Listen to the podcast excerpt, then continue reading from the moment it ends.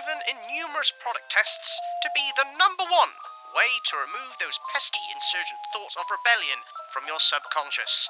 All of these tests were carried out by the lovely people at Smedley's Asylum on usually completely unwilling participants. So you know it works. Thank you, Dr. Stanley Grimwell, for providing the valuable public service that you do. You're listening to Tales of Malifaux on the Breachside broadcast, and although I'm sure you don't do this anyway, don't you go reaching for that dial in between the sections of our story this week. Oh no, do we have a treat for you? See, we know how hard it is to look after children in today's society, be they living, undead, or fish people. I'll be giving you information about some places you can take those kids if it's all getting too much. That's it, the very best children friendly attractions in Malifaux. But not before we start our story this week. One for the youngsters, it is a great adventure.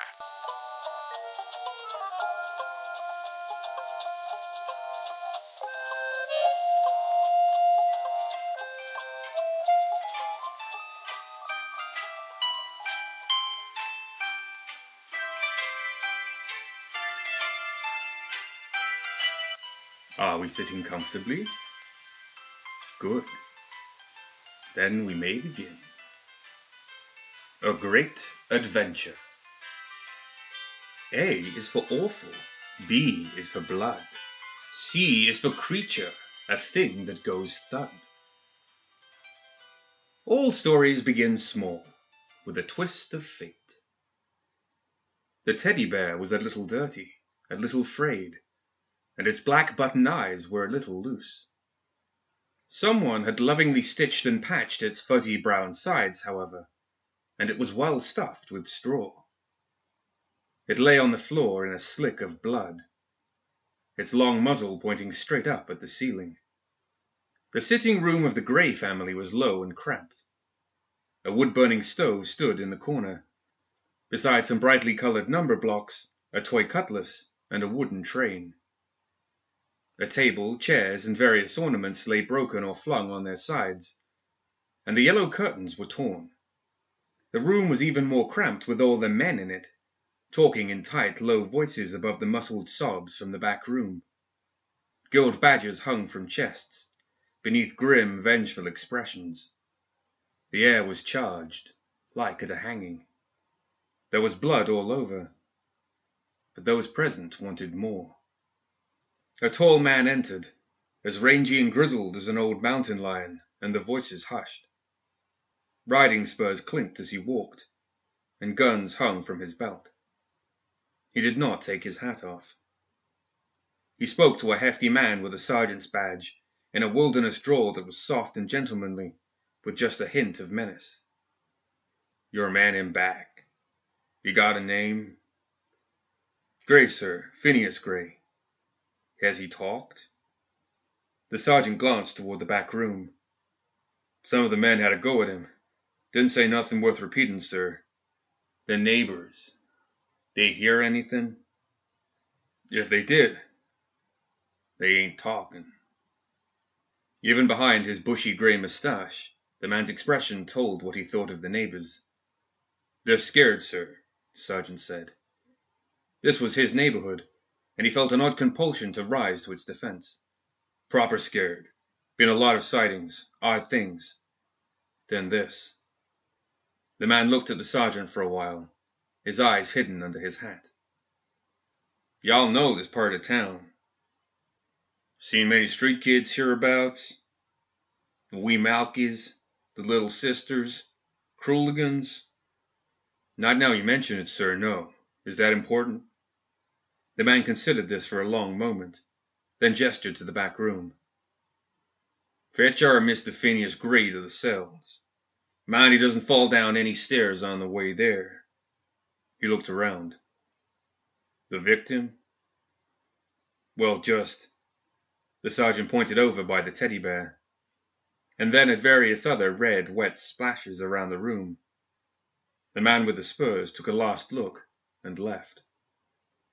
Bleeding never-born hunters thinking they're better'n us, Sergeant Kligerman muttered as he headed for the murderer in the back room. She ain't got nothing to do with him anyways." Not long after.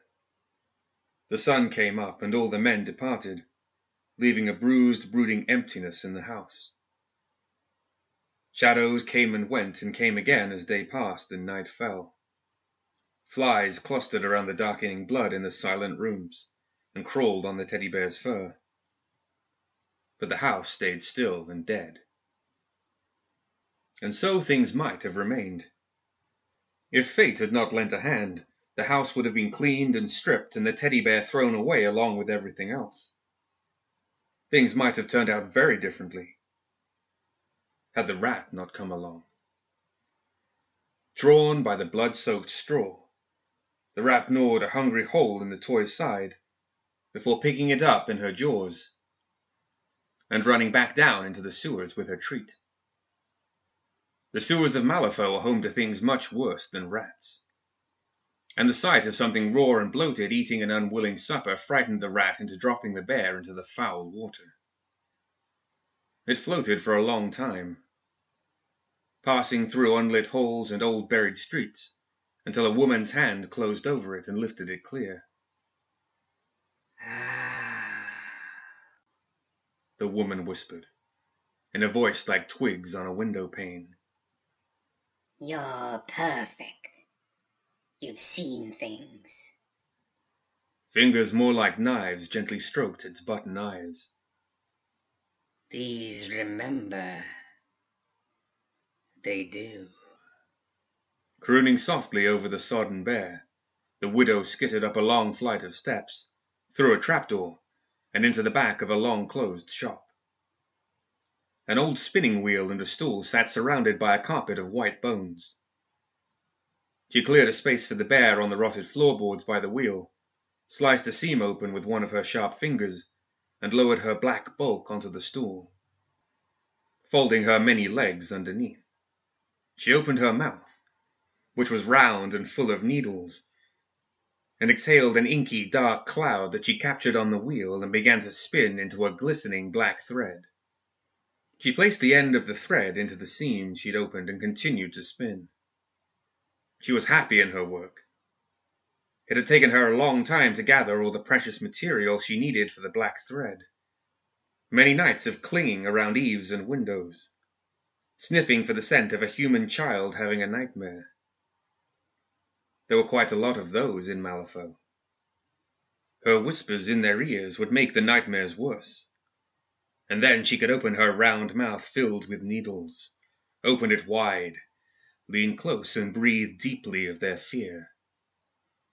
It was sweetness to her. The black thread began to fill the bear, and her sharp fingers worked fast loosening the stitches and letting the sodden fabric stretch. It grew larger and larger, impossibly so. Still the widow exhaled the stolen terrors, and the black thread ran on and on. Eventually the widow sighed and sat back, aching and weary, but pleased with her night's effort. The floorboards creaked, and dust fell from the cracked ceiling as the teddy bear sat up its massive bulk filling the room. The fur was torn here and there, but instead of straw, what poked out looked more like bones and gristle. The button eyes had sunk into the fabric and vanished, leaving stark black holes like abandoned wells where something ancient and hungry waited at the bottom. The soft round hands split as black shards of bone pushed out to form wicked claws and the stitched mouth opened to reveal a nightmare smile of swords. The widow clapped in delight. Teddy was in a toy room, bright and full of joy. He saw the woman clapping, and he smiled and clapped too. She must be a mummy. They were always kind and smiling. She was pleased with him, and he liked that. He played with the toys while the mummy watched. After a while, his tummy got sore and rumbled. He cried and tried to eat the toys, but they were dry and crumbled to dust. The mummy opened a door. At first, he was a bit worried, but the mummy told him that outside was a magic kingdom, and he was going to have a great adventure. Teddy liked adventures, and waved goodbye to the mummy. The widow watched as the great creature lumbered off, wrecking a path through the deserted woolen shop and out into the empty lane beyond. She wiped a tear away from one of her many bulbous white eyes. It was so hard to let them go. D is for doomed, sentenced to die. E is for endless, death to defy. Each minute in the cells lasted forever, but the days and weeks were stolen away as the appointed date drew nearer. The condemned man's shouts and yells were louder and fiercer than any of the others, but the jailers were deaf to cries of injustice. Even so, they were glad when Phineas Gray left. He had arrived pale and shrinking, but the darkness of the jail had brewed something black in his soul. Some said it was his crime eating him up. Others were not so sure. In his last days, those who met his hollow gaze under the lanky brown curls chose to sleep that night with a burning candle. The murderer was hanged for the crowd on a Friday. With his last words, Phineas Gray promised them all justice, in this life or the next. On Saturday and Sunday, a cold rain fell as his body creaked on the hanging tree in a breeze that few could feel, and those who could chose not to speak of it. On Monday, the body was gone. F is for fun, toy trains in a station. G is for grisly, a nightmare creation. Not all mummies were kind. Teddy had learned this firsthand several weeks into his great adventure. To his delight, he had found a toy train set just like the one he remembered. The night porters of Creepwood Station had run screaming as the giant never born creature appeared out of the mists on the gaslit platform, and had played with the brightly coloured trains for a while, rolling them up and down the track while the happy faces puffed steam and smoke.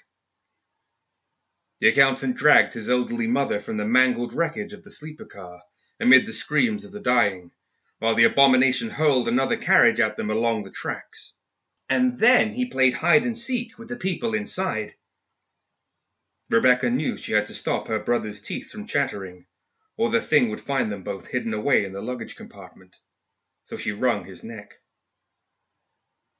It still found her until they all fell asleep.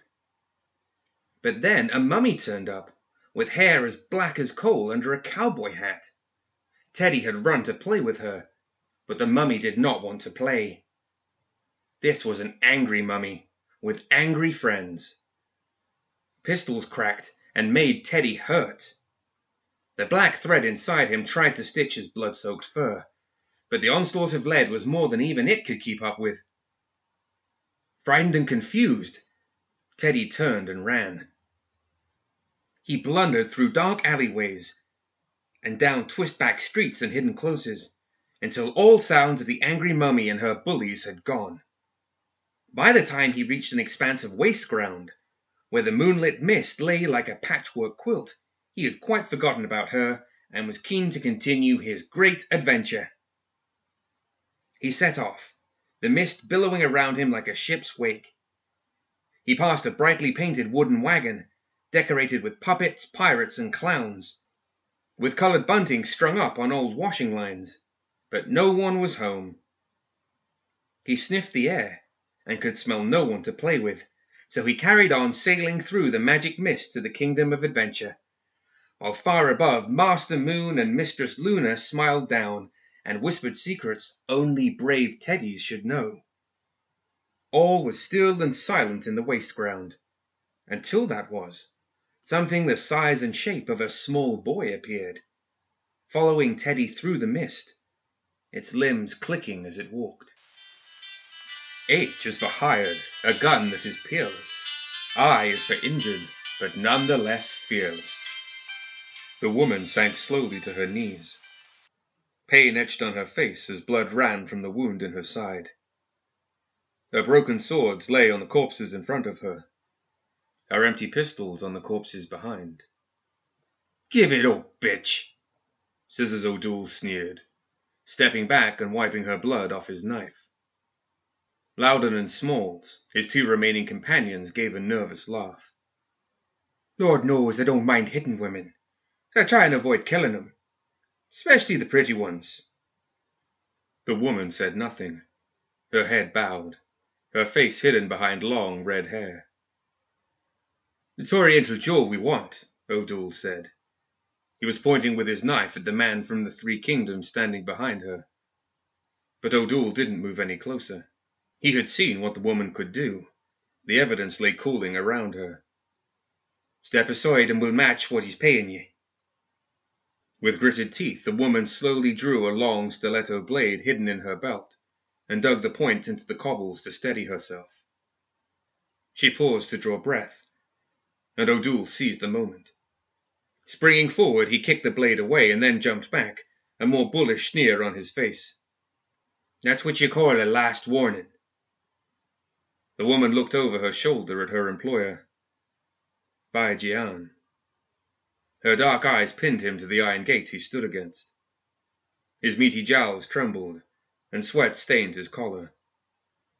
He held up a hand, spreading all five fingers. The woman shook her head. Bai Jian glanced at O'Doul and his men, let out a whimper of fear, and held up both hands.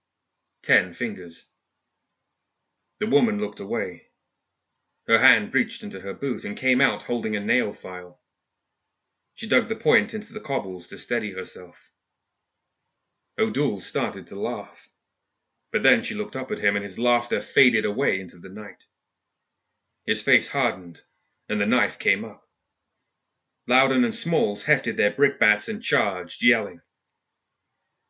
Bai hid his face in his hands and curled up in a small ball until the sounds of violence were over, and the only scream was the night wind in the chimney tops.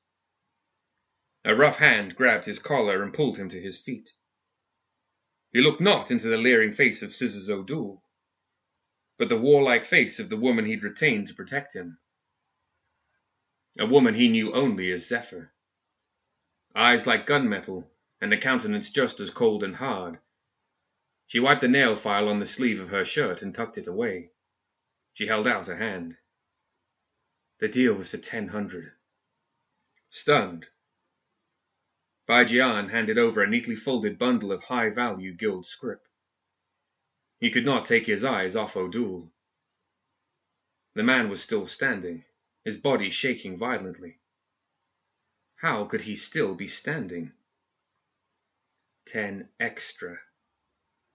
He paid, transfixed by O'Doul. Expenses, Zephyr said, swaying on her feet, her voice cramped from the pain. Broke my swords. That'll be another two. Jian paid. And amount of ammunition, another two. Call it two fifty. To Jian's enormous relief, O'Doul's body finally toppled, crumbling next to its own head. The blood spurting from the stump slowed to a steady ooze. Jian paid again without complaint. As she stepped away over the pile of bodies, he called out to her. That small fortune you have. You can do anything you want with it. No, sir, Zephyr said, stooping to pick up her pistols. It's not nearly enough. And she walked away. O'Doul's blood tattooed on her cheeks. J is for joke, a trick that is cruel. K is for kids who should be in school. The lane behind the rows of terraced brick houses was dark cluttered with rubbish and shadows. Old bed frames leaned against piles of moss covered slates, and ash bins overflowed beside reeking night pails. The cobbles were dangerously uneven, and in places sinkholes stank of the sewers below. The lane was home to rats, cats, and other two legged vermin. Hey, messes! Kaloo shouted. Flinging another cracked tile to shatter a window of the house he and his brother had targeted for that night's fun. What'll you do when the wee Malkies come? Hey, missus, what'll you do? Lights flicked on, and Kaloo snorted, ducking down behind the wall, crouching on a mouldy mound of broken boxes. He was almost invisible in his filthy rags, and his skin was dark with dirt and ash. He turned to elbow his younger brother into action. The plan was to draw the housekeeper's attention out the back, and then his brother would nip round the front and nick the brass off their door, leaving the traditional wee Malky calling card steaming on their front step. But Calais wasn't there. All of a sudden, Kaloo felt a shiver run down his back. And he remembered what the older Malkies had said about going into this part of town. Boys and girls going missing. They didn't sound so stupid now. Then a pathetic mewling noise made him peer down the lane. And there was Calais, his tiny frame almost buried under a sack. A sack that was moving. What you got there? Kaloo hissed, leaping down, all thoughts of warnings and number 78B's brass door ornaments flown at the sight of the bag. Show us! Calais's face mirrored his brother's a mischievous smile in a dirt-smeared face surrounded by long, filthy hair that might have been any color once upon a time. Both of them wore the black rag of the wee Malkies around their necks. I've only gone and found a sack of kittens, didn't I? he whispered, eager to impress. I reckon a few are dead, you know, but I figure we can fling the rest to whatever poor Egypt they lock up in the stocks in the morning. Then a sound that did not belong in the lane made them both freeze. It sounded like someone dropping canes onto the cobbles, over and over, and it was getting closer. What's that, Kaloo? His younger brother backed off, the whites of his eyes bright in the darkness. What's that? Get it, Kaloo hissed. Hide! As his brother heaved the sack into a garden, Kaloo ducked behind some rusted old pipes. Calais joined him in a flash, wedging in tight against his older brother. I don't like it. Put a sock in it. Kaloo put his hand over his brother's mouth as the sound grew louder. Trembling, he put his eye up to a rust hole. It was hard to make anything out in the dark, but what he could see was small like him, and fast, but moving all wrong. And there were a lot of them. He caught glimpses of coloured cloth and enamelled eyes. There was no sound but the soft clatter of wood on the cobbled lane, and he knew that if they spotted him or Calais it was all over. Whatever they were, they were hunting. Kaloo kept his hand where it was long after they had gone, until Calais's tears had dried in the cold night air. Even when he and his brother crawled out, sprinted down the lane, and ran breathless back to wee Malky's territory, he was convinced he could hear the tap tap tapping behind him all the way. L is for lady, gets quite a fright. M is for master, won't outlive the night. Teddy liked the house. The yellow curtains reminded him of somewhere he once knew, and it had bright marble columns in the front, like teeth. It smiled at him, so he went in. The Lagrange family, grain merchants with solid guild connections, returned later that night from the opera. None of the servants were around. Everard Lagrange called angrily at the back stair and rang the bell, but no one appeared. Alarmed, he took his children to the drawing room to get his gun. Teddy had found several people in the smiling house, but none of them wanted to play. So he had to put most of them in the naughty box to teach them manners. Lady Isabel Lagrange entered the kitchen, and her look of fury turned to one of horror as she saw the blood slick on the tiled floor. A thick pool of it led back to the cast iron oven in the range. The door had been forced shut, and the parts of the servants' bodies that had not fitted fully inside were crushed around the edges. Hands, feet, and pieces she could not identify. There was always a low fire burning through the night, and the stench of cooked flesh turned her stomach. Then she heard her children screaming. But he had kept a few of them with him to help him make number blocks.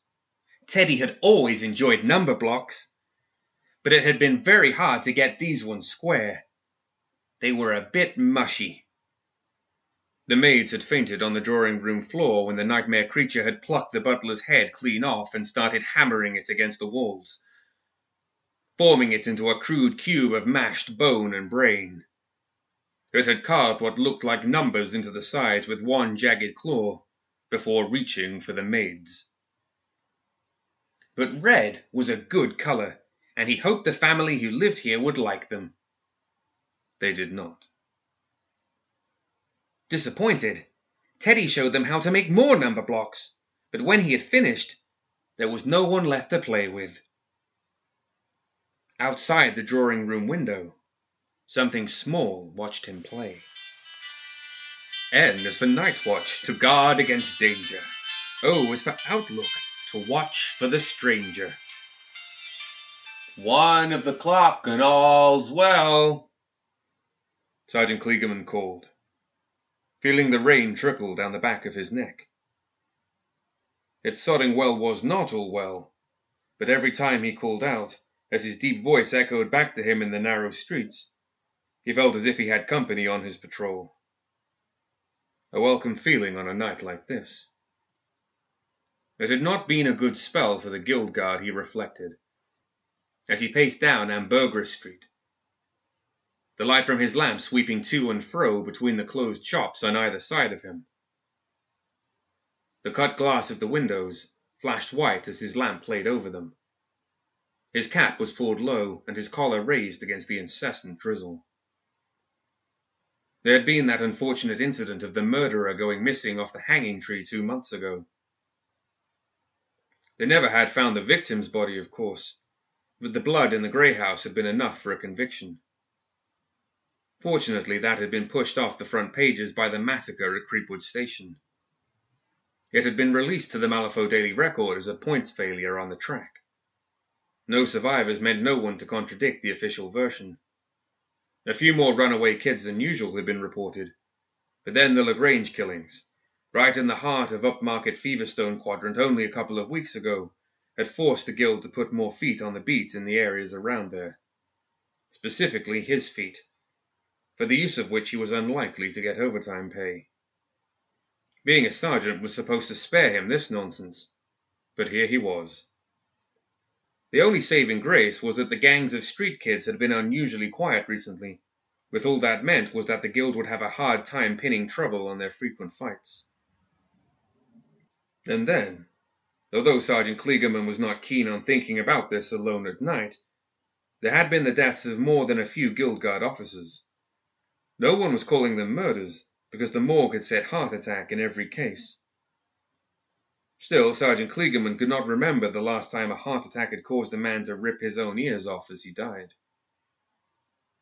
He shone the lamp beam over a patch of red brick wall next to Ormiston's butcher shop, where hand-printed bills curled in the rain. Missing children were buried under rugs for sale, and snake oil sleep remedies were partially obscured by brightly colored posters for the puppet show out on the waste ground. He walked on, swinging his lamp from side to side, the light flashing in the leaded shop windows. And then he caught a glimpse of his own reflection in one of the windows, and his thoughts fled, leaving only one remaining. There is someone standing behind me. Sergeant Kligerman whirled, his pistol raised. The street was empty. He stood for a long moment watching and listening. He had been guard long enough to know that some shadows should be jumped at. But the street held only him and the rain. The night air felt much colder now. He let out his breath and it fogged around him. A whiff of decay made his stomach rise. He glanced back at the window, and his heart shriveled in his chest. There it was again, closer this time. A dark figure, the rain glistening on its bowed head. There was something wrong with its neck. He spun back, crying out, but the emptiness of the street seemed to mock his fright. The rain grew heavier, hissing on the cobbled street summoning a knee high spray. He looked back at the window, his pistol hand shaking. The figure was still there, only a few feet away from him. He could almost reach out and touch it. Then all sense left Sergeant Kligerman as he realized its feet did not touch the ground. He screamed, dropped the lamp, and ran. He ran as if in a nightmare, the shops on either side hemming him in, the hiss of the rain drowning out the slap of his boots on the stones and the rasp of his breathing. In momentary pictures, each shop window he raced past contained only him and the thing at his heels, both blurred by the rain. In every reflected instant it drifted closer and closer, no matter how fast he ran. A voice spoke, or it may have been just the hissing of the rain. Justice! Sergeant Kligerman stumbled, cried out, and fell hard, skidding on the cobbles. His gun skipped away like a stone on a pond lost in the dark. The street behind him was empty, but in the tall, rain streaked window of a tailor's shop, the dark figure floated slowly closer. The rain hissed louder still, and it was all he could hear. Not even the drumming of his heart rose above it, and in the sound of the rain came the voice again Justice! Justice! Justice! The word was everywhere carried on every drop of rain, in every bouquet of spray, repeated over and over by a countless choir. Kligerman cried out, gripping his head, but nothing could keep the voices out.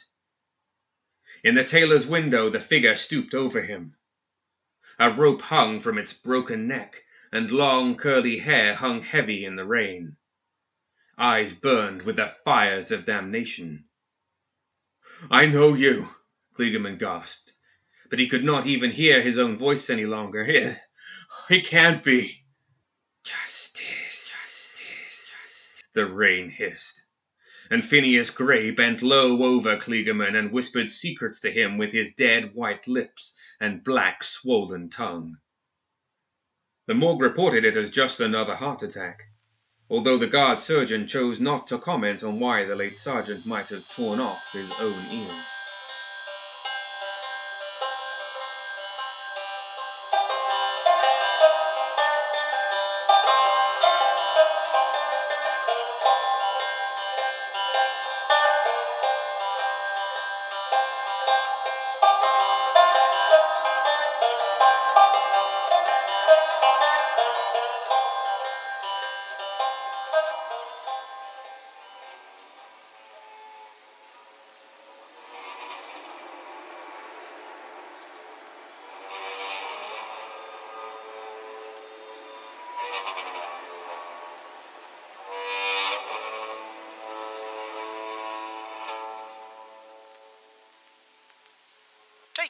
From a great adventure for some great places to take the youngsters in Malifaux.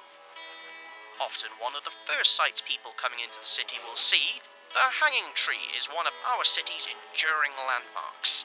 Believed to have dated back to a time prior to the reopening of the breach, there is more to the Hanging Tree than its residents.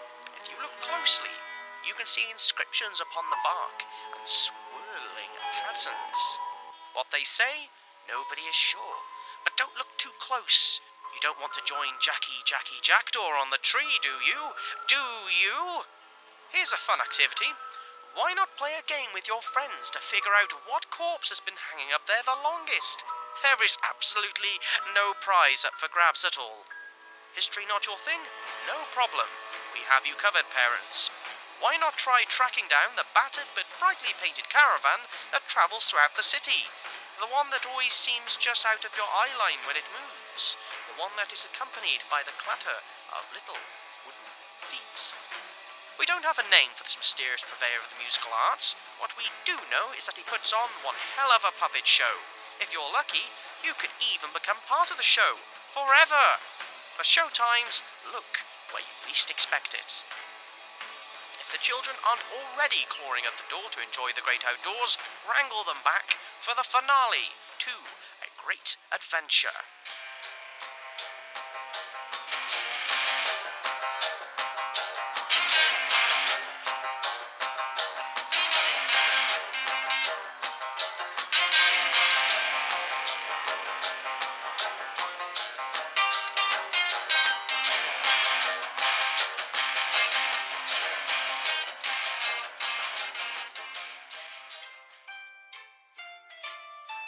P is for plunder, winnings ill gotten. Q is for quarrel, needlessly brought on. Just give me my share and I'll be on my way, the woman said, indicating the paired leather saddlebag stuffed with the stolen guild scrip. Denver noticed that she protected her right side and wondered if she had an old injury there. It certainly hadn't slowed her up on the job, however. And the way she dispatched those Union enforcers had been cool, clinical, and impressive.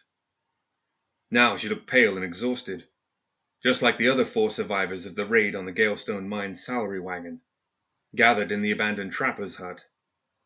Josiah Denver had a mean, narrow face, with a tight mouth and a head that seemed to come to a point under the slicked black hair. Everyone but his mother thought he maybe had some Bayou blood in him, and even some days she wasn't sure. No matter his expression, there was a sly hint of gremlin in those sideways eyes. He looked around at his hired hands and wondered if he really wanted to share the proceeds with them at all. He held up a man to the woman he knew only as Zephyr. In good time. He looked over at Roke. He had taken a mess of pellets to the face and was in a bad way. Roke, it ain't right what done happened to you, but don't you think y'all should have been watching that third wagon? Roke didn't look up. His voice was pained and slurred. That was Jan's job. Denver nodded, glancing very briefly at Jan as the thick necked Swede bridled at the tarnishing of his name. Maybe it was, maybe it weren't, Denver said. But he told me he had to go help Ferris with the locks. Now it was Ferris' turn to stir, and he fixed Jan with a cold stare. Didn't need no help, didn't ask for none. The woman buttoned up her docker's coat and said in a low voice that only Denver could hear, It doesn't have to go down this way. Denver just grinned. Sharing was for deadbeats and children. Easy, Ferris. Sounds like you're calling Jan a liar. Had there been anyone outside the trapper's hut a moment or so later, they would have heard gunshots, maybe a half dozen or so, the flashes creeping through the cracks in the shuttered windows. They would have seen a man with shiny black hair come out of the door, saddlebag slung over his shoulder and a pistol in hand. They would have seen him take a few paces, drop the pistol, and then fall dead. And they would have seen a woman walk from the hut, pick up the saddlebags, and head off down the trail toward the horses. It was a lot of money, Zephyr knew. But it wasn't yet enough. R is for run, a thing you should do. S is for scared, of things you bump into. It was too late to get away. The lawman towered over Kaloo and his brother. He had a face like the mountain lions outside the Malifaux Museum, and riding spurs that clinked as he walked. Guns hung from his belt, catching the light of the gas lamps behind him. About time I ran into you, he said in a prairie drawl. You and yours been keeping mighty quiet these past months. I reckon you're going to tell me what I want to know. Kaloo puffed his chest out, but made sure his little brother was standing between him and the lawman. I'm not telling you nothing, bandy legs. We Malkies dinna clape. Isn't that so, Calais? The man looked at the older child for a while, his eyes dark under his hat. Ain't half the words coming out your mouth mean a dang thing to me, boy. Speak English or I'll tan your hide. There's things in these streets at night got y'all running scared. I thought I had 'em too, not a few moments ago. Posse of 'em. But they up and gave me the slip. He smiled, but it was full of menace, and grabbed the knotted rag about Kaloo's neck, twisting it tight in his big gloved fist. Then I got lucky and found myself a pair of jokers. Tap, tap. Kaloo froze. But the big lawman mistook the fear in his face and carried on talking. Tap, tap, tap. Kaloo couldn't see anything of the street past the man's enormous frame. Mister, he began, and then the lawman stopped mid sentence, his mouth open. Kaloo tried to pull away, but the lawman was holding him tight. Mister! The man started to shake. A stick with a sharpened tip appeared inside his open mouth, and slowly pushed out between his teeth. Blood poured down the man's chin, and his eyes rolled back into his head. His body jerked violently. Kaloo's little brother screamed and tried to run, but Kaloo was still holding him and the lawman holding Kaloo. Then the stick vanished with a sickening slurp, and the lawman dropped like a stone. There was not one, but a dozen of the things crowding the narrow street. They were clad in garish colours, stripes, and checks, some in just as motley, and one in the tricorn hat and black garb of a privateer. All had limbs and faces of wood, and they leapt on the body and hacked at it with their tiny, sharp fingers. Kaloo drew a broken glass shiv and stabbed at the glove hand that still held him tight, and then froze as the marionette with the pirate costume raised its carved painted face toward him and his brother. Its fixed smile and blood covered hands were the last things Kaloo saw. T is for torment, secrets to tell. U is for undying, dry whispers from hell. Phineas Gray was dead. He had died on the hanging tree three months ago or more. All that was left was his fly blown body, warmed only by the fires of vengeance. He could barely remember anything of his life, and even his existence now passed by in splinters of awareness, drifting through an endless night. Dark fragments of the man he had been, held together by pain and anger. His was the pain of the noose around his neck, the pain that a man feels when all hope is truly gone, a pain that not even death had eased. The noose tugged at him, and he went. Two officers of the guild guard who had been in the grey house that night had pulled him, one by one. The whispers he had heard hanging on the tree blew through his dry, cracked lips, caressing them with corpse breath. He did not know who they were, or why he spoke to them, only that he must. The noose tugged, the fires burned, and he must. He spoke to the men who had walked him to the tree. He spoke to the men who had locked doors and turned keys until none were left who had wronged him. But still, it tugged. He came to an alehouse, tumble down and rank with dead dreams, and he spoke to the men. None of them had been there that night, but his vengeance still burned all it touched, and he moved on. The fragments of Phineas Gray wept in their cold, dead prison. Time passed, or none at all. It mattered not. He came to a ward where the sick lay. The soft, dry whispers beyond the grave touched them all, taking everything they had, but leaving him only anger and pain. He came to a house. All within heard his tales, from young to old, but it mattered not. The noose tugged, and he must. One cold night he passed a caravan on some waste ground.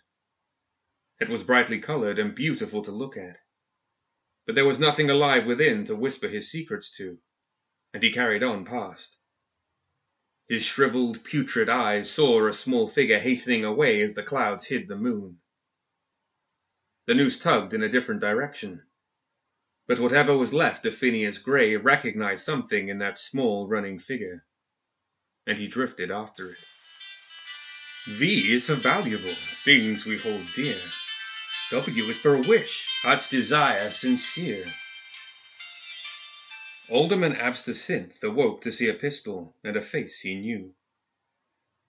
His mouth was dry from sleep, and his teeth were in a glass jar beside his bed, so it took a few attempts to get the name out.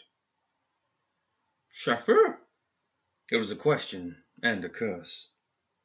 Alderman Synth, Zephyr replied, with a small nod. Her red hair was tied back under a black scarf. She had a fresh scar on her right cheek, but she was as beautiful as ever. She put the candlestick down by Absinthe's bedside and gestured with the pistol at the glass jar. Good evening. Carefully, Absinthe plucked his teeth out of the jar and put them in his mouth, working his jaw a few times as they clicked into place. The movement let him shift the bed covers enough that he managed to slip his right arm back under them, The mercenary he'd hired at great expense two weeks ago did not seem to notice. The Lorimer brothers? Her eyes never left his, and the gun did not waver. Dead. For a moment he felt a surge of vicious pleasure, and then swallowed. Hmm, I am surprised. I assumed they'd offered you double to kill me. They did. I see. But you killed them anyway. I never walk away from a paying job, and I always take payment up front. You knew my terms when you hired me. I suppose that once in your life you might consider making an exception? Abstersinth's right hand moved very carefully and very slowly, closing over the grip of the custom snub-nosed peacekeeper he kept in a hollow in his mattress. Double it again? I know you're desperate for the money. Let me live.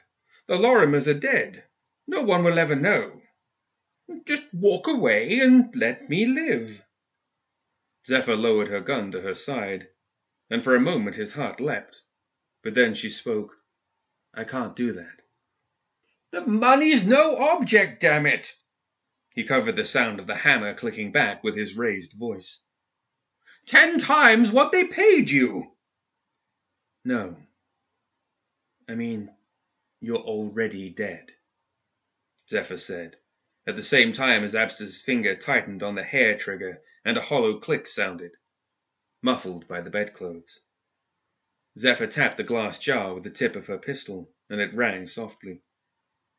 Powdered bayou rose, applied to your false teeth.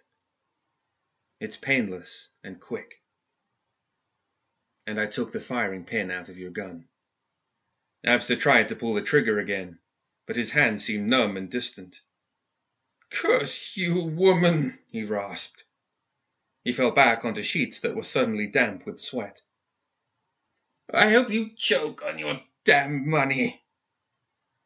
His breath was becoming heavier, and the candles seemed to be dimming. But he still had riches and enemies he did not want gloating at his funeral. There's a list, he said in the drawer by the window. On the left, a list. And there's a safe in the room. I can pay you now. Get the list. Zephyr shook her head. You're a spiteful old man when all's said and done. But with the script from the Lorimers, I finally have all I need. Your sons will have to continue your petty feuds for you. All you need? Abster gasped. I'm offering you a fortune. Whoever has all they need. Zephyr's face grew terrible, and Abster shrank further into the bed. I did once. Then a man murdered my son, Dylan. Dylan Gray. Maybe you've heard of him. He could barely see her anymore. And no matter how deep his breaths, his lungs barely filled. That was last year. They hanged him on a tree. Phineas Gray. I remember. He was your husband? Her voice reached him across a vast and sluggish ocean.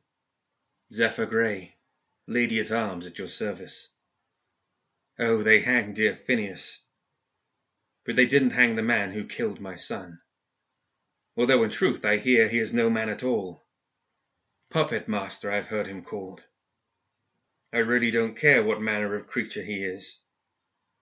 Down in that caravan putting on his sick shows. What I do know is that he came into my home and took my beautiful Dylan, tore his body apart and imprisoned his soul in a monster's plaything of wood and string, and left my husband to hang for it. I came back from a job earthside and found my husband dead and my son gone, and I want them back. I want to hold them again, more than anything in the world. Abster felt a rough hand on his face, closing the eyes whose lids he could no longer move. Now go to sleep, Alderman Synth. Your money, the Lorimer's money, all of it is for my family. I was told it would take a king's ransom, and that's exactly what I have. I'm going to get them both back. X is for X-ray, to see what is hidden. Y is for yellow, but escape is forbidden. Teddy was disappointed. He'd been looking for the house of Teddies and had run into one distraction after another. It was fun to stop and play, but he really wanted to find the house of Teddies that the little boy with the big knife had mentioned.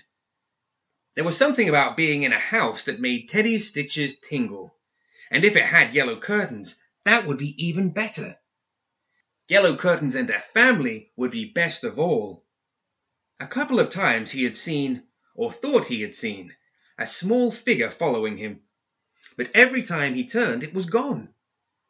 He was left with an impression of wooden limbs and strings and a pirate hat. It seemed familiar for a moment, but then he would find something new and wonderful and get all excited, and his head was fuzzy at the best of times. There had been the little girl in the blue dress. She and Teddy had played for a while. The little girl had found a daddy wandering all alone in the streets. Resolve Jones had spent an evening drowning his sorrows, and was full as a tick, staggering from pillar to post trying to find a street he recognized. A girl came from out of nowhere, took his hand and spoke to him. She looked normal in all respects but one. The wisps of smoke coming from her empty eye sockets sobered him up but quick. But by then it was too late and asked him if he wanted to play hide and seek. Teddy liked that game, and it quickly got under way. Resolve Jones screamed as the girl plucked his eyes out. In disbelief, he found he could still see through them, and watched himself clutching his own maimed face as the girl popped his eyes into her own vacant sockets. You should hide, she said, and started counting back from twenty. Jones ran and watched himself stagger away around the corner. With Teddy carrying the little girl in the blue dress and her telling him where to go. The daddy wasn't very good at hiding. But every time they found him crouched under a cart or in a doorway, he would leap up. He had no idea where he was, and had tripped and fallen so many times his clothes were torn and wet with blood. But then he would see himself and know they had found him again that girl and the monster she was riding on, and run off again. This game was fun. Outside a ruined post house, Resolved Jones turned his ankle on a loose cobble and fell heavily, breaking through rotten wooden slats over a buried coal pit. His left leg and collarbone shattered when he hit the bottom. He tried to be quiet, but the pain came out in whimpers he could not stop. Then he saw a loose cobble and the broken slats of a pit, and knew they had found him again. The girl thing jumped down the pit, and he watched as she ate what was left of his face. The little girl in the blue dress skipped away into the night, and Teddy waved goodbye, another chapter in his great adventure complete. In the ruins of the post house, a pair of painted eyes watched him go.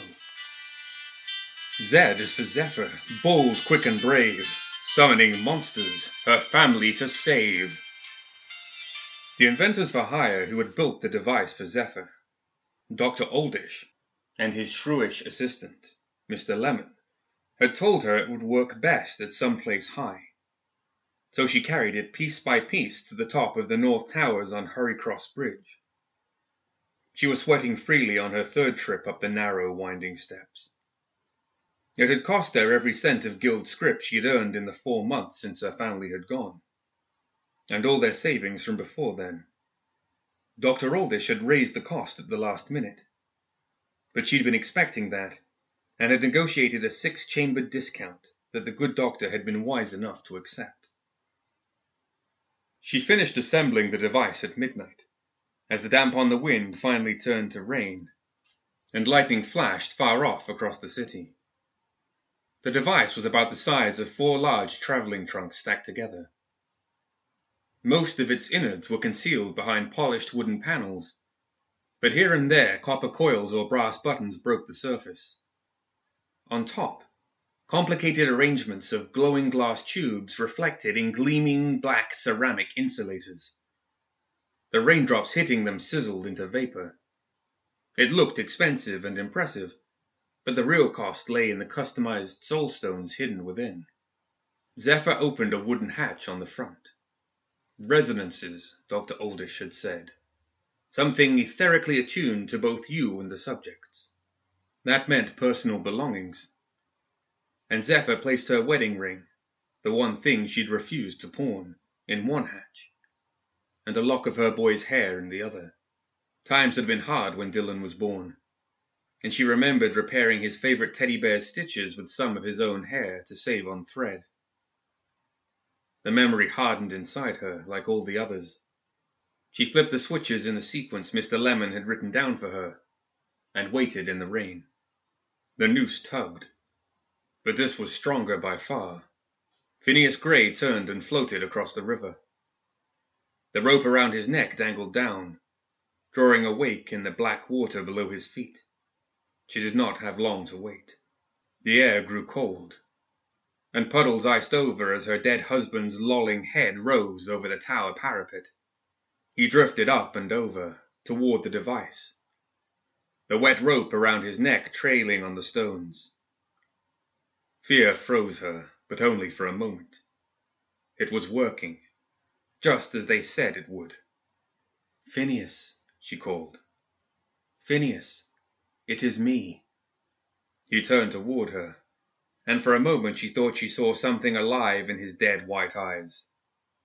But then the whispering began, and he drifted over the rooftop toward her, ice crackling into being beneath him.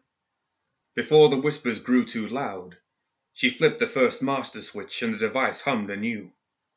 A blue light from a coiled tube pierced her husband through the breast, and he floated in silence. All strings led to the puppet master, but this string was new, new and taut like iron on a cold day. The other strings snapped one by one, and Dylan Gray ran over the cobbles on wooden pegs, heading for the bridge. She had only just flipped the switch when Zephyr's instincts told her to duck. As she did so, a small bundle of black cloth and sticks hurtled over her head to land skittering and struggling to stand on the spreading ice. Painted eyes glared at her with a malevolence that chilled her soul, even as carved fingers, black with dried blood, reached out for her. Dylan, she cried. One hand on the second master switch. Her mind rebelled at the thought that this murderous marionette could be her only son. It found its footing and advanced on her, but still she did not flip the switch. Dylan, she begged, looking for anything that might remind her of her child. It's Mama. The grasping hands were only inches from her face when she flipped the master switch. The puppet stopped, held up by a single thread of blue light from Dr. Oldish's device. Dylan, she whispered, raising a hand to the marionette's painted face. It twitched once, then nothing. She gathered her resolve and began the final sequence of the device. His stitches tingled as they never had before. Something powerful was tugging at them, and not even the black nightmare thread the widow had placed within him could resist. Teddy reached the tower and started to climb. The device was rumbling and hissing like an old boiler, and shafts of blue light lanced out into the rain lashed night to rival the approaching lightning. Zephyr stood back, her heart in her throat, willing the device to work, looking from it to her husband and son and back again. She shouted at the machine, cajoling and begging it to complete its task.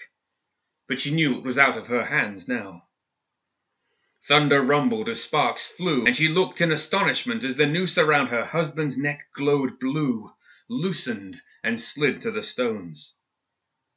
The puppet's wooden limbs split, and layers of wood began to peel back.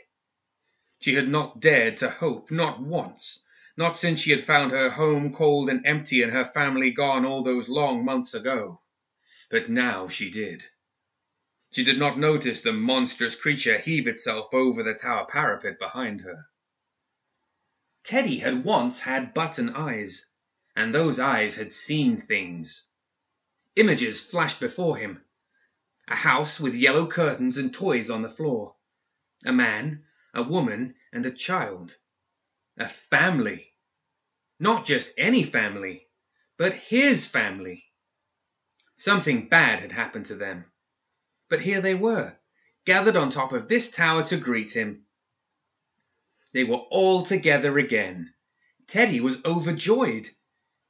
And he noticed the hissing, chugging device beyond the mummy. They had brought a toy to play with. He knew what he had to do. He had to take his family back to the house with the yellow curtains. Everything would be fine then. Teddy smiled. He would show them what a good Teddy he was. He would carry the toy for them. Zephyr was sent sprawling across the rooftop as the monster barged past her. Her anguished cry was lost in a peal of thunder. It all happened so slowly. The creature reached out two enormous claws, each ragged talon black as night, and plunged them deep into the device. Wood splintered. A pressurized container burst, and scraps of brass flew through the air. Sparks leapt from raindrop to raindrop as the blue light spluttered and died. The hulking creature, its filthy fur matted in the rain, turned toward her, the innards of the machine cradled in its claws. Eyes like stab wounds looked at her, and it bared row after row of vicious fangs. Zephyr screamed in disbelief and drew her sword and pistol. Something had gone wrong, Teddy knew. The mummy was angry, angrier than he had ever seen her. Zephyr emptied her pistol into the huge head, each shot ripping tears in the sodden, patchy fur. Something black boiled beneath, dark and fearful. She leapt forward, slashing with her sword, but the nightmare thing raised its claws and blocked her blade. Then the thunder and her own cries faded away, and she could hear only the hiss of the rain on the stones. There was a voice carried on the rain, a voice she knew well, and it spoke only one word. Justice. Justice. She turned aghast. The thing that had been her husband was at her side, the stench of death overwhelming her, and knives of ice drove into her mind. She tried to push him back, and then the marionette was on her, clinging to her back and stabbing at her eyes with its sharp little fingers. Teddy could not understand what he had done wrong, but now his whole family was angry. He had to do something. Protecting her face with her pistol hand, Zephyr grabbed the puppet and hurled it into the undead body of her husband, knocking them both back. She staggered back a step, reeling from the wounds to her head and back and the unrelenting whispers that poisoned her mind. She fell to her knees. Teddy reached out to help the mummy stand. He lifted her to her feet and then realized he had made an awful, clumsy mistake. Zephyr gaped wordlessly, gripping the black talons where they pierced her belly. The razor edges of the claws sliced her hands open to the bone, and her body shook as one talon grated against her spine. The creature stared at her, smiling as blood welled in her mouth. She looked over at her son and husband as her vision darkened. The riven wood of the puppet's limbs was smoothing over once again as the effects of the device faded. Her husband bent awkwardly and picked up the fallen noose. He tightened it around his broken neck with cold, dead fingers. Then the black talon slid out of her stomach soaring against her bones, and she collapsed to her knees. With a Herculean effort, she rose to her feet and took a step toward her family. But she had finally pushed her body to its limits. And she fell one last time. She could not move, but the rain felt cool on her face. The last thing she saw was three abominations gathering around her under a storm bruised sky. The mummy was sleeping on a red, red rug, and the daddy and the boy stood over her. Teddy looked at the daddy's white, lifeless eyes and grey, sagging skin. He looked at the boy's cruel painted face and blood-stained hands.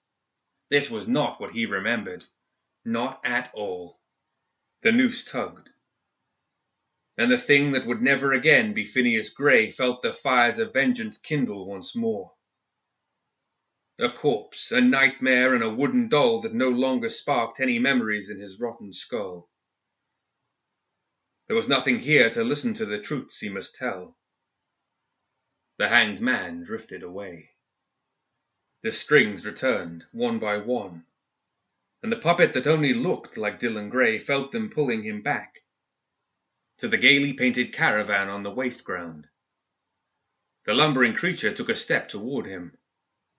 The puppet had been following it for a long time, whenever the strings had allowed him.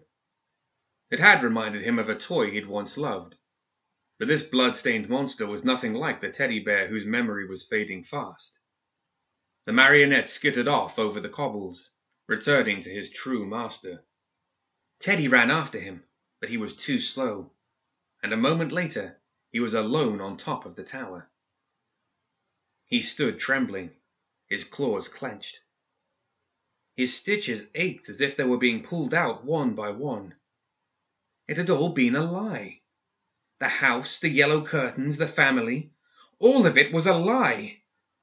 He swung both great arms at the wreckage of the device, sending fresh splinters of wood and brass out into the storm. He would never play with toys ever again. No one would. With a sky-splitting roar, he brought fists like hammers down onto the gutted remains, again and again, smashing it to pieces. He would never be friends with anyone ever again. He ripped stones and tiles from the roof and hurled them into the night, great inky streaks of black ooze running from his bullet hole eyes. He hated them all, every one. Then he heaved the buckled frame over the parapet. Lightning flashed overhead. A fissure of light touched the soaring frame, and Teddy gaped in wonder. A thousand sparks burst into life in brilliant hues, crackling and fizzing in a kaleidoscope of stars. Fireworks! Beautiful fireworks! It was the most magical thing he had ever seen. He spread his arms as the incandescent motes drifted around him, twirling and swirling like fairies in the night. It seemed to go on forever, as if the stars above had come down to dance just for him, and he danced along with them, turning and whirling across the rooftop. Where the stars touched him, they tickled, and he laughed, spinning and swaying all the more. When it was over, and the last of the twinkling fairies had gone, he walked to the parapet and looked out over the city. The rain eased and stopped. The storm passed and faded from memory. Teddy smiled as he thought of all the excitement and wonder that awaited him in his magic kingdom. This truly was the greatest of adventures.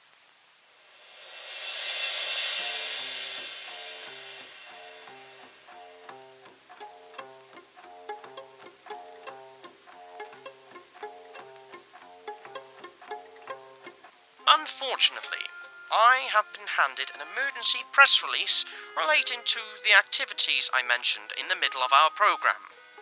I am now to advise you all to avoid both the hanging tree and the mysterious brightly painted caravan. The hanging tree has been cordoned off to the public for the foreseeable future due to a missing body. Belonging in life to a Mr. Phineas Gray, the body was removed from the tree where he was hung. The Guild are currently treating the disappearance as suspicious and are combing the area for clues. As for the painted caravan, it has come to our attention that its occupant literally traps the souls of young children inside wooden puppets for eternity, so it would be wise to give that one a miss. Coming up next, an advertisement for Miss W. Weaver's Bear Building Workshop. As ever, be careful with those needles. You could take someone's eye out with those things. Stay safe out there, listeners, because bad things happen.